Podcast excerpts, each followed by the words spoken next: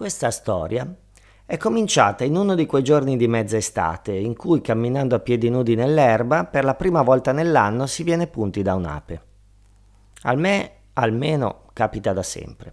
E ormai ho imparato che le giornate della prima e spesso unica puntura d'ape dell'anno il più delle volte coincidono con lo schiudersi dei fiori bianchi del trifoglio, vicini alla terra in cui le api scorrazzano seminascoste.